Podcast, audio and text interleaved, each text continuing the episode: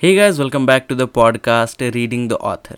I truly believe and pray that you and your families are completely safe and healthy as well. Guys, I'm really happy and I feel blessed to be able to bring you the wisdom of Bhagavad Gita, simplified in conversational English. You can call it the beginner series. As you all know that Bhagavad Gita is divided into 18 chapters and 700 shlokas. So for beginners, we are bringing 108 shlokas inspired by ISKCON. Each episode shall be of a few minutes and 5 to 6 shlokas from Bhagavad Gita will be there. It is also available on audio visual format on Vachi channel, so do check it out. Narration by Monisha K. Gumbar ma'am and Acharya Ravi Shankar sir. Please do spread the word about this initiative. Jai Shri Krishna.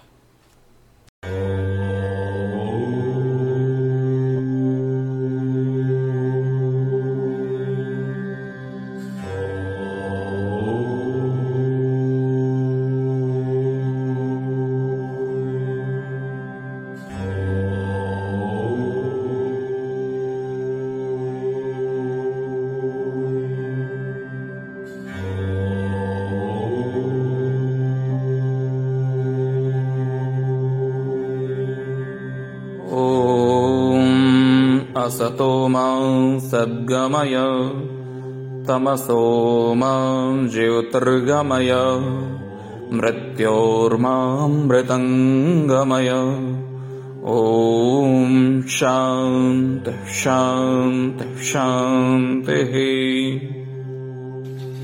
Jai Shri Krishna. The explanation of the shlokas is not a direct translation nor an in depth analysis. With humility and respect, our attempt is only to simplify and explain the meaning in a conversational language. The objective is also to inspire independent thinking amongst curious knowledge seekers and beginners in India and beyond. Errors in our understanding or pronunciation, if any, are regretted.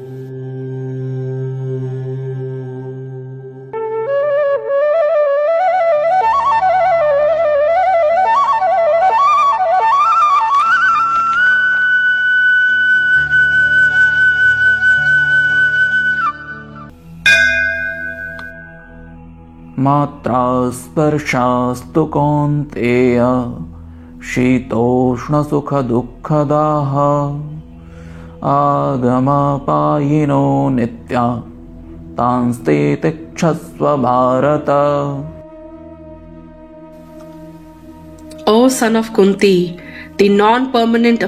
Of happiness and distress and their disappearance in due course are like the appearance and disappearance of winter and summer seasons. They arise from sense perception, O descendant of Bharat, and one must learn to tolerate them without being disturbed. Krishna explains to Arjun that nothing is permanent and everything is under constant change, including joy and misery. Just like there are changes in the seasons, because of our sense perceptions, we experience times and bouts of sadness and happiness.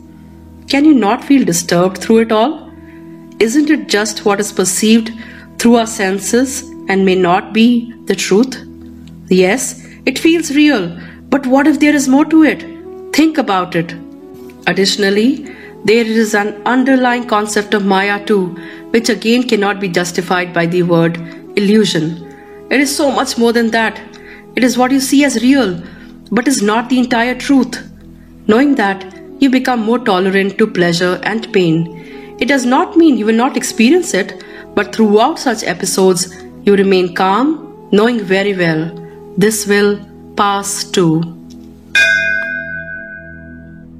न जायते म्रियते वा कदाचन् नायं भूत्वा भविता वा भूयः अजो नित्यः शाश्वतोऽयं पुराणो न हन्यते हन्यमाने शरीरे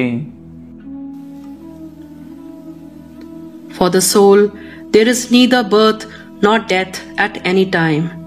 It has not come into being, does not come into being, and will not come into being. It is unborn, eternal, ever existing, and primeval. It is not slain when the body is slain. Atma or the soul does not take birth or die, as explained before. The body which the soul acquires goes through transformations, but the soul remains intact or as it is. Soul is never born, will never die, shall always be. It has no past, present, or future, and will not get destroyed when the body will no longer remain in this world. Another food for thought is the body in the soul, or the soul is in the body. Maybe it cannot be explained in physical dimensions of size, but we can all get in touch with it as this is our true self and goes beyond the limits of our physical body The soul remains eternal, permanent, and can never be wiped out.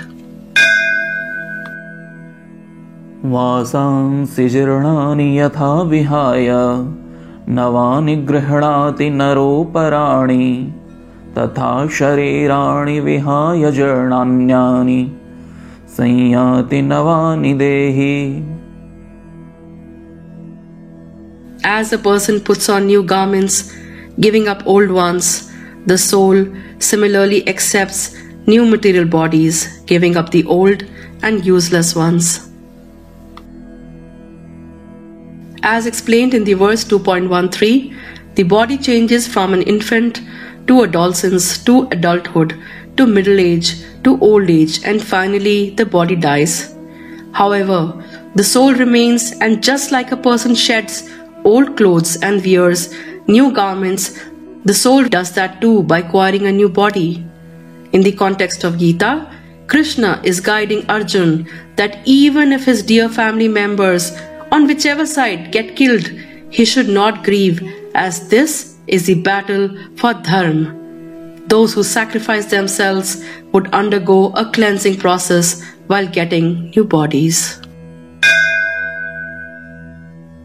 नयनै छिन्दन्ति शस्त्राणि नयनं दहति पावकः न चैनं क्लेदयन्त्यापो न शोषयति मारुतः The soul can never be cut to pieces by any weapon, nor burnt by fire, nor moistened by water, nor dried by the wind. The soul is beyond the realms of the physical world and cannot be harmed by weapons. Nor fire can burn it, nor water can make it wet, nor it can be dried up by the wind. Just imagine the integrity or invincibility of the soul. Just imagine that soul is the real you, not your body, but something much deeper, sacrosanct, something that no one can touch. How does it make you feel? Indestructible, isn't it? Powerful too. But as they say, with great power comes great responsibility. We'll explore in further shloks. जातस्य हि ध्रुवो मृत्युर्ध्रुवै जन्ममृतस्य च तस्मादपरिहार्यर्थे न त्वं शोचितुमर्हसि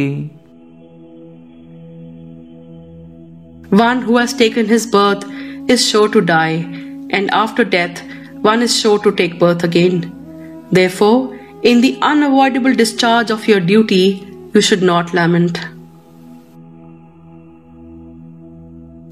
Birth and death are parts of life. One who has taken birth will surely die, we all know. But we should always remember one who dies gets born again. This is the birth and life cycle that keeps on going unless we become liberated, rather attain moksha or become one with God. The battle of Kurukshetra, being the will of the Supreme, was an inevitable event, and to fight for the right cause was and is the duty of a warrior or a Kshatriya. Why should Arjun have been afraid or sad at the prospect of death of his relatives, since he was simply discharging his duty? Remember, we are not supposed to indulge in non violence or war pointlessly. but at the same time, to keep law and order in societies and for the protection of civilizations and nations, some amount of violence becomes unavoidable. Okay, so these were some of the shlokas from the Bhagavad Gita. Every week we will try to bring you some of the shloks from it. Till then, please take care of yourself and Jai Shri Krishna.